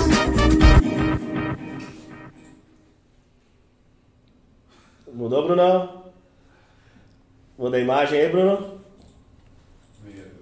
Ali, ó. Tava aqui, já tava tirando, né? Tava demorando demais, já tava tirando. Tava sem munição, ele tava sem munição, tinha gastado 16 Já tava tiros. tirando. Ai, a Os, hora, an- os anjinhos do jacarezinho. a hora do mito de hoje. Bolsonaro sobre Lula. ele só ganha na fraude ano que vem. Né? O presidente Bolsonaro deu uma declaração ontem dizendo que Lula só ganha a eleição se a eleição for fraudada. E aí na mesma esteira, né, vem a fala do ministro Barroso, né? O ministro Barroso afirma que a urna eletrônica brasileira pode ser confiável. Ele diz: na urna eletrônica você pode confiar. Só faltou ele botar depois, assim como eu confiei no João de Deus.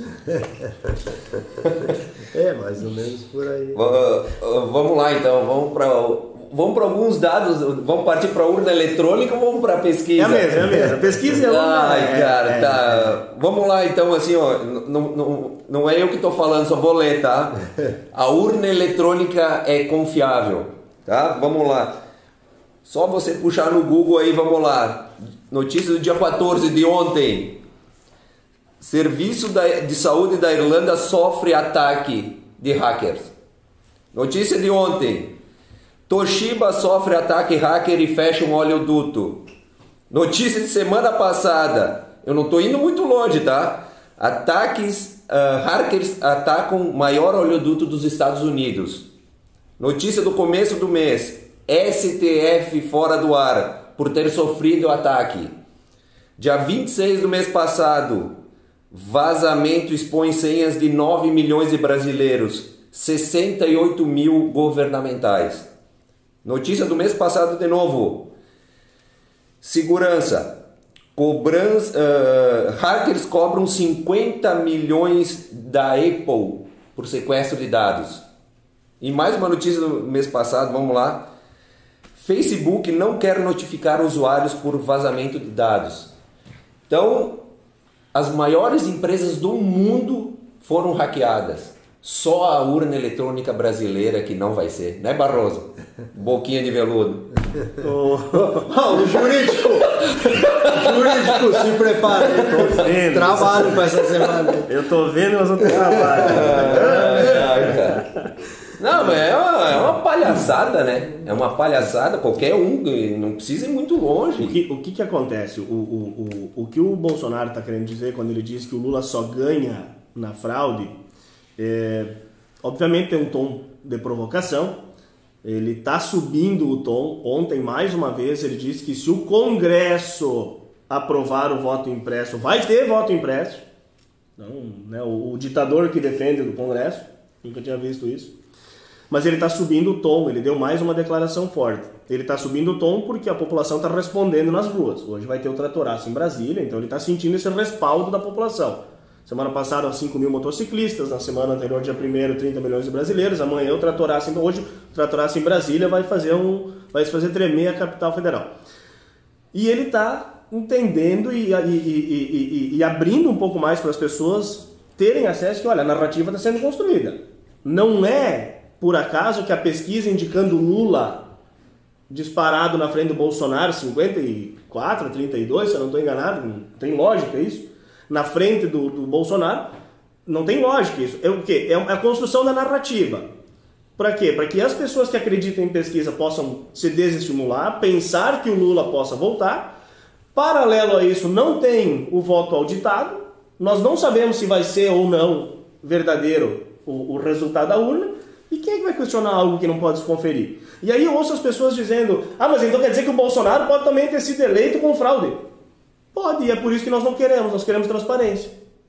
Nós ou- queremos transparência. Ou poderia ter sido eleito no primeiro turno. Ou no primeiro turno, que é a minha tese, eu defendo isso. Mas vamos lá, para os mais céticos, ah, mas então o Bolsonaro não confia na urna eletrônica, ele acha que ele também foi eleito? Talvez sim. E para que não se repita, nós queremos que as urnas sejam auditadas. Aliás, eu fui do PDT. Eu fui do PDT. Eu entrei no PDT estudando o escândalo da Proconsult, em 82. Quando Leonel Brizola teve as eleições fraudadas. E depois foi comprovado. Leonel Brizola defendia a urna eletrônica. O Ciro Gomes defendia a urna eletrônica. O Roberto Requião defendia a urna eletrônica. O Massinha de modelar lá, o, o slimezinho lá do Partido Novo, defendia a urna eletrônica. Não, o, par- ah, Porque o, par- o Partido o- Novo, vamos lá. O Partido Novo, foi- o, O partido, Partido não vou falar o Novo- partido. O Amoedo foi a maior decepção da minha vida Não, política. o Partido Novo tuitou que era a favor do voto, voto auditável. Em 2016. Tá? Era- Eles eram a favor. Agora, a opinião do Amoedo é contra o voto auditável. Aqui, ó. Eu não Tá? entendo, eu- eu É, consigo não, entender. não, não, não vou querer misturar, tá? Porque se confundem muito. O, o- o Partido Novo tá, não, não tô entendendo que ele está se desgarrando do Amoedo, tá?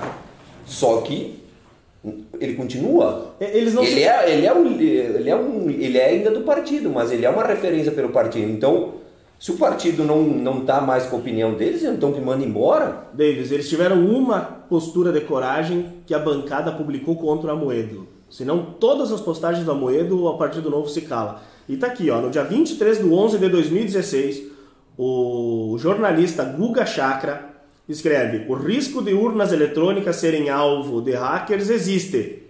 O Brasil deveria rever isso e talvez voltar ao voto impresso.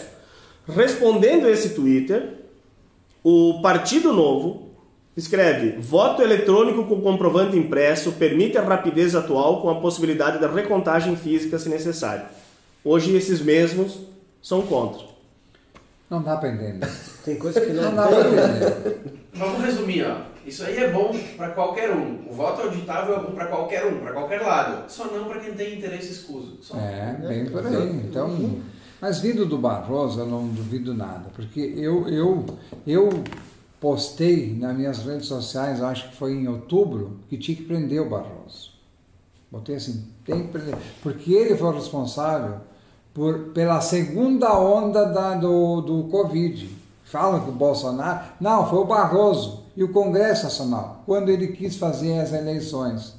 E nós falávamos, nós vamos prorrogar as eleições, os mandatos. Aí a pessoa disse, ah, mas querem, querem ficar, Ficar, na né? barbada mais dois anos. Não era. Olha o que, que deu depois das eleições. Então, e o Barroso convenceu o Congresso Nacional a adiar alguns dias as eleições, mas nem por isso veio o surto e a segunda onda forte começou com as eleições e foi até o final do ano que deu essa onda toda aí, né? Então, é, ele é um grande irresponsável. Então, vindo dele, eu não duvido nada, porque isso aí é, é ministro que tem escritório de advocacia. Não tem cabimento, né? Como é que pode? Que país é, é sério esse país? É sério esse Não país? Não é sério. Todos eles têm os seus, os seus escritórios, ou, ou, é, familiares associados. o top essa Então, semana, então, né? assim, Gilmar Mendes gente, eu, eu conheci um ministro, não vou Dona Vivi, dele. Dona Vivi. Dona Eu conheci o ministro do TSE, e na verdade ele era, ele era advogado, mas estava lá como desembargador do Supremo Tribunal Federal, ministro. Ele saiu de uma reunião comigo, nós estávamos, ah, vou ali para o meu escritório. Ele disse assim, e você não vem querer, querer tirar foto comigo aí, porque depois vocês vão usar isso aí, né? Bem assim, rindo, mas falou. Né? Ele estava indo para o escritório dele, quer dizer, ele decide e ele tem o escritório. Então, o Supremo, o, o TSE, é, é, nós temos que mudar tudo. Aí falam da política, mas o grande problema hoje do Brasil é o poder judiciário.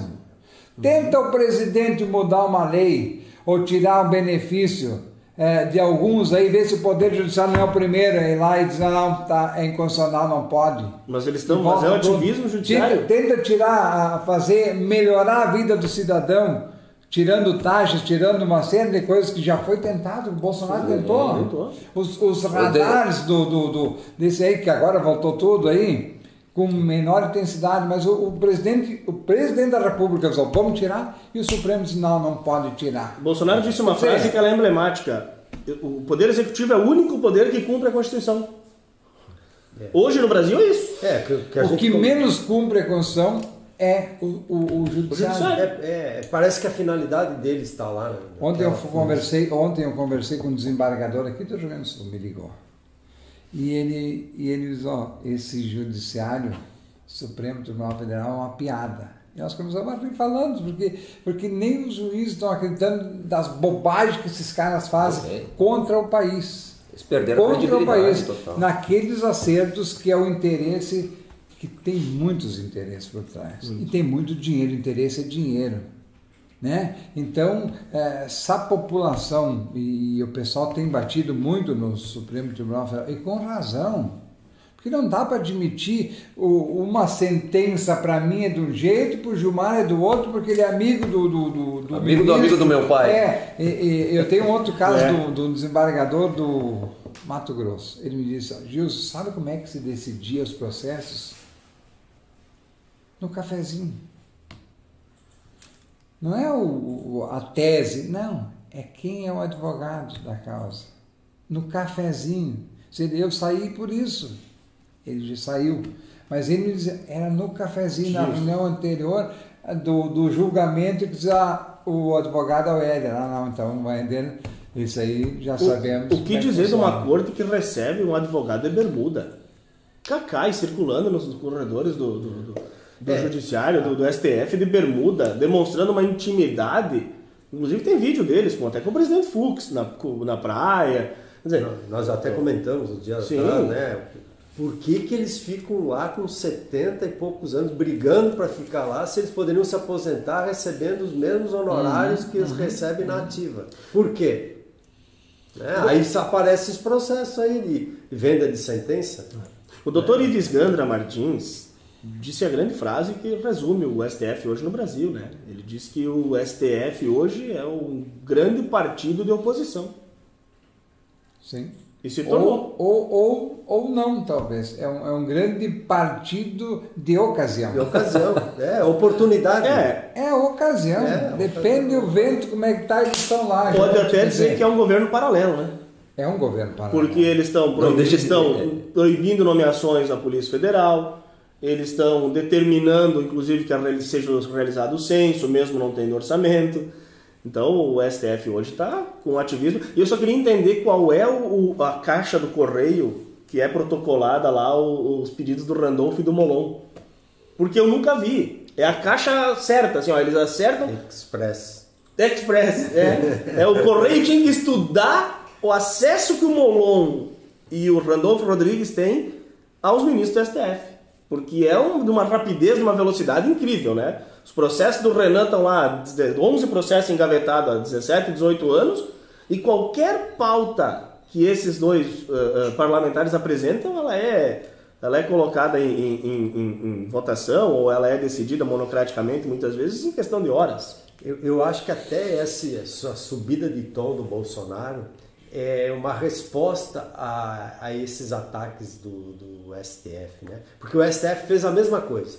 O STF foi entrando devagarinho, foi dando, testando, testando até onde podia, viram que o presidente ficou acuado pelo discurso uhum, uhum. e foi invadindo, invadindo, invadindo e hoje se adonou do Brasil. E eu acho que me parece que uma resposta do Bolsonaro, né? Eu acho que ele está tendo apoio dos militares, então ele também agora está fazendo isso, tentando conquistar o espaço pouco a pouco para chegar até o. E o Bolsonaro falou uma questão, se não me engano foi ontem. Se querem eleger o Lula, pode eleger. Mas lembre-se que os próximos dois ministros, quem vai votar é o próximo presidente. Se nós quisermos começar a mudar o Supremo Tribunal Federal, nós temos que ter gente diferente lá do que está lá, porque esses todos estão lá praticamente quem que colocou? E aí o cidadão não adianta querer questionar um monte de coisa se ele no dia da eleição não cumprir a sua obrigação para com o Brasil. É. E a Venezuela e começou temos, com, a, é, com o aparelhamento do judiciário porque ele dá um caráter de legalidade, porque nós vemos pessoas que não têm esse, essa compreensão do que está acontecendo, e elas dizem, ah, mas o, se o Supremo não ia decidir contrário ao que, é, que deveria ser feito, as pessoas ainda têm um pouco de credibilidade. Ou elas justificam as votações do Supremo para defenderem as suas teses. Com o judiciário aparelhado do jeito que está e uma eventual uh, eleição do, do ex-presidente Lula, eu vejo o Brasil muito próximo do que está acontecendo na Argentina, muito próximo do que aconteceu na Venezuela que é o socialismo aplicado com sucesso. Com certeza. Esse ser. é o socialismo. Mas nós não vamos poder, não vai acontecer isso no Brasil. Eu acho que as pessoas, é aquilo que eu falei antes, as pessoas podem achar mil defeitos do Bolsonaro, mas uma questão é certa, ele está buscando ter o caminho correto, o foco. Sim. Muitas vezes ele não consegue por uma de coisas. Um congresso que está aí, que, que até apoia, mas muitas vezes não. Um Supremo Tribunal Federal, Totalmente Poder contra. Judiciário que é contra, quer dizer, a favor de alguns interesses deles, não do Brasil. Então tem essa dificuldade que a população tem que entender isso também, que não é o presidente fazer que faz, não. Seria muito bom se pudesse, mas infelizmente não. E nós temos ainda enraizado no governo federal e, e em Brasília muita origem lá atrás do PT que estão lá dentro dos ministérios, estão dentro da O secretaria. aparelhamento da- das instituições. o né? aparelhamento ainda tem. Muito, sim. Né? Então, e Foram 13 também são pessoas que estão torcendo contra. E trabalhando contra. boicotando. Trabalhando E- contra e- lá dentro, né? Claro, então, isso a população é, tem que sempre dizer para a população que as coisas têm muita dificuldade para quebrar paradigmas e está tentando se quebrar, mas não é tão fácil quanto a gente imagina. Ah, é, é, é presidente, vai lá e faz. Não, poderia ser, que bom se pudesse, né? Mas infelizmente não, porque hoje o Estado é aparelhado por um outro lado que não é o mesmo pensamento do governo e nós precisamos fazer como? É a força do povo mudar isso aí. É, com nenhum presidente desses adoçados aí fala conseguiria fazer qualquer coisa com fala mansa, com não sei o que. É aquela história do pêndulo, daqueles relógios antigos, né? Tu puxa o pêndulo para um lado, que a esquerda puxou ao extremo desse lado. Quando larga, ele vai ter que ir lá no extremo do outro lado para se ajustar e pôr no meio. Né? Então, sem essa ruptura né, com o Bolsonaro, na verdade, o Bolsonaro é uma peça essencial nessa, nessa transformação, justamente pela postura dele, né, de que os ideais dele são maiores, os valores que ele tem são maiores do que essa negociação, do que o cargo que ele ocupa de permanecer no cargo, né? Ele quer permanecer no cargo dentro daquilo que ele acredita, né?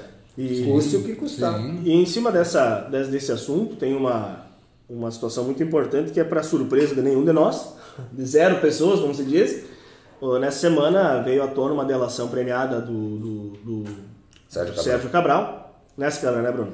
Ah, veio uma delação premiada do Sérgio Cabral da venda de sentença do, de, por um montante de 4 milhões de reais, quando o, o, o Toffoli estava no TSE, teria votado a favor de dois prefeitos do Rio de Janeiro, isso dito pelo Sérgio Cabral, e a Polícia Federal tem que pedir autorização para o Supremo Tribunal Federal para poder investigar um ministro. Pasmem, ontem à noite, Faquin não apenas proibiu, ele pediu para que se arquivasse, ou melhor, proibiu qualquer investigação com base nessa delação do Sérgio Cabral.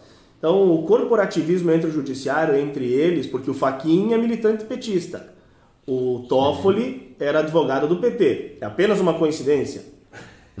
É, É apenas uma coincidência. Se protegeram e o Sérgio Cabral queria delatar, porque a gente nunca vai conhecer o crime por- pelo lado dos anjos. Para conhecer o crime tem que saber por parte Não. dos criminosos. E, e veja, Não pode o usar sua Sérgio delação. Cabral está preso por delações, né? Por delações de Sim, outros. sim, de outros, de outros, sim, né? sim. Agora, quando ele deleta, Delata. né, delata, né? é, vai delatar alguém, não, aí não serve, não pode, vamos arquivar e Não, não, tem. delatar o STF não vale. É, e, e o então importante veja, veja como, como é complicado esse. É, o importante questão. ressaltar é que a delação é, tem que ser provada. E senão ela vira um crime maior ainda, agrava a sentença de quem está delatando. Então, tipo, ele, ninguém lan- lança uma delação sem ter provas, né, elementos que dê fundamento a essa delação. Aliás, a alma mais honesta do Brasil, a quem eu me solidarizo, porque ele diz que é tudo mentira, o que o Léo Pinheiro, o, o Marcelo Odebrecht todos esses outros delatores contra a alma mais honesta do Brasil, né? Eu me solidarizo, já que ele diz que é mentira. Ele deveria entrar na justiça, pedindo reparação. Afetaram a imagem dele, colocaram ele na cadeia, ele anda na rua e ele é vaiado pelas delações. Ele não anda na rua, né? Não, mas quando ele, não anda se ele fosse andar na rua, ele ia ser vaiado pelas delações. E ele não vai fazer nada contra os delatores que mentiram.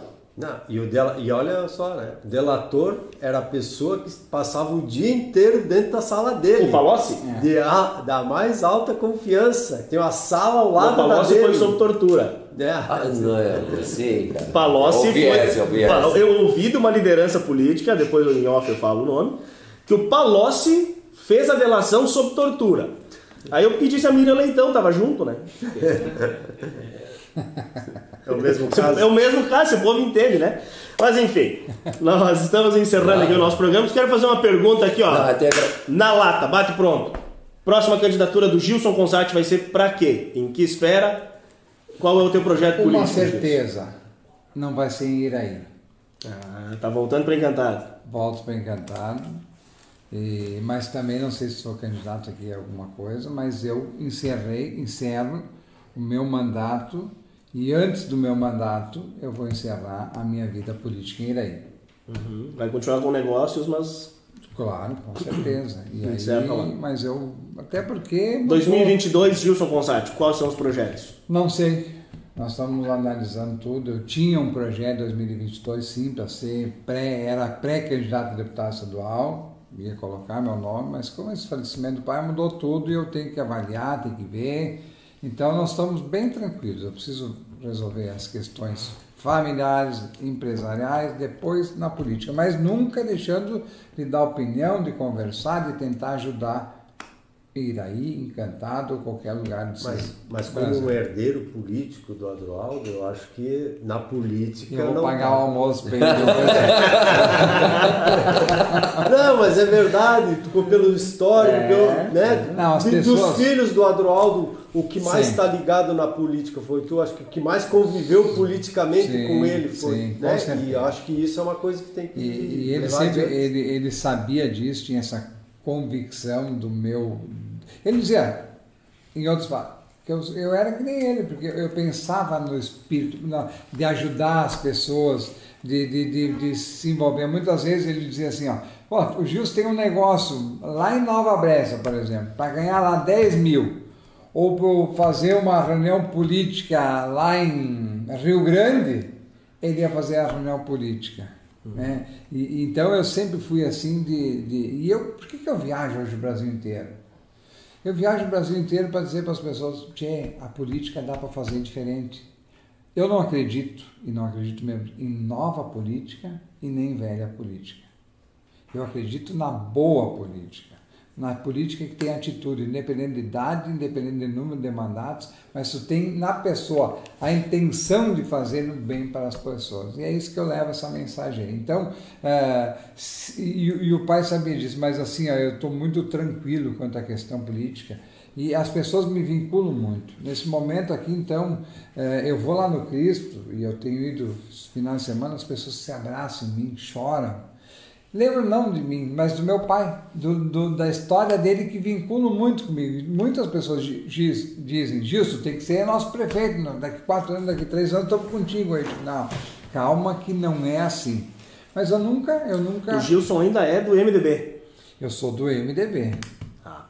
É, Então, e o meu nós- irmão, aqui encantado, hoje é o presidente do PSDB. Existe possibilidade de uma candidatura Mas eu, prefeito com o- migração eu para tenho, o PSDB? Eu tenho o meu compadre, Cláudio Roberto da Silva, que é o presidente do, do MDB. aqui. Poderia ser do PT. Não é do MDB O do Cláudio- Cláudio, viu? o Cláudio- Essa linha. É, o, Cláudio é o PT. Cláudio, o Cláudio só não assinou a ficha Eu digo, eu PT, digo, né? negão, tu não posta nada do MDB, cara. Só posta do, do, do PT. PT, mas vai pro PT, louco. presidente do PT, né? Mas enfim, Gilson, muito obrigado pela tua presença. Foi um- uma alegria te receber. Volte mais vezes.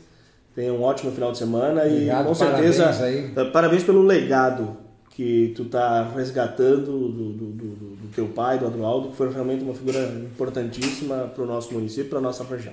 Não, com certeza, eu, eu- o legado que fica, né?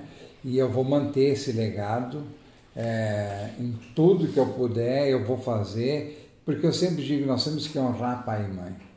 E eu vou honrar pai e mãe. Eu acho que fazer política também é honrar pai e mãe, buscando o melhor para a comunidade, para as pessoas. Então, eu não sei se eu te dou uma, se é uma resposta a isso, do como é que é? Sucessor? Falou? Não. Sucessor, É, do sucessor político, mas eu, eu, eu, claro, gosto de política, nunca neguei. Eu, eu, eu achei uma foto essa semana, quando eu tinha oito anos de idade, eu fiz a minha primeira campanha política, lá, bicicleta com as propagandas do pai. Em 78 já andei o Vale do Taquari todo fazendo campanha para ele também, para deputado. Então eu sempre fiz política e gosto da política. E graças a Deus, é, com esses anos todos, é, sempre com coerência e buscando o melhor para os outros, né? É, eu não fui um cara que ah, busquei eu, me valorizar, buscar ó, ter recurso para mim ganhar dinheiro com a política. Eu nunca ganhei dinheiro com a política. A gente faz, e o pai também foi assim. O pai fazia porque gostava, e eu sou assim. E por isso que eu tenho um amor muito grande por Encantado. Volto para Encantado, com certeza. É, politicamente, sim, para militar na política e talvez não como candidato no futuro ou como candidato, mas eu volto para militar na política Encantado. Obrigado, Gilson. Encantado ganhar com o teu retorno. Gilmar Fagini, à minha direita. o Gilson está. O Gilson também está à direita. Só que o Gilson está fazendo a volta. à direita. É, terceira. ou a outra direita ou fazendo a volta à direita, né? Obrigado, Gilmar, mais uma vez. É, obrigado aos colegas aqui. Hoje foi um, um programa diferente, né? Com a primeira vez que tivemos um convidado, então eu acho que saiu a contento, né? O Meio Gilson, tímido esse convidado, né? o Gilson gosta de falar pouco, né? Foi difícil arrancar alguma coisa Foi- dele, foi- então já- no- nos já forçou mais, né? é, já providenciaram um cronômetro para os próximos convidados. Mas é isso aí, a gente vai aprendendo, né? E esse programa vai ficando cada vez mais, melhor, então, né? Então até o próximo sábado. Maravilha. Obrigado, Davis. Obrigado Valeu, obrigado Gilson, prazer enorme estar na bancada contigo. Fala fácil, gosto de falar, eu acho que tu se enturmou muito rápido com o pessoal, a gente fica muito contente com a tua participação. Bruno da técnica, Gustavo hoje que está ali na, na retaguarda, Gilmar, parabéns, Éder, Maravilha. até sábado que vem. O Bruno, obrigado pela retaguarda aí. O Bruno fez a nossa parte técnica. O Gustavo também. Gustavo, semana que vem tu tem que estar na bancada. As pessoas estão com saudade do teu rosto já. As pessoas querem te ver também na tela. Tem um grupo de fãs aí que não para de mandar É, mensagem. é, é, Olha, cadê o Gustavo? Tem que falar aí o pessoal aí que mandou. Eu vi que teve vários, várias postagens ali, o Diego, né, o Beto, vários aí que postaram, a gente agradece. Entrou na. Como a gente tá meio corrido aí, a gente tá ainda se, se articulando melhor aí para colocar. Mas eu vi que eles entraram no- nos comentários aí da pauta. Valeu, parabéns. Pessoal, continue aí. Continue. Se inscreve no canal. Vamos angariar mais inscritos aí pra gente ganhar cada vez mais força no nosso canal.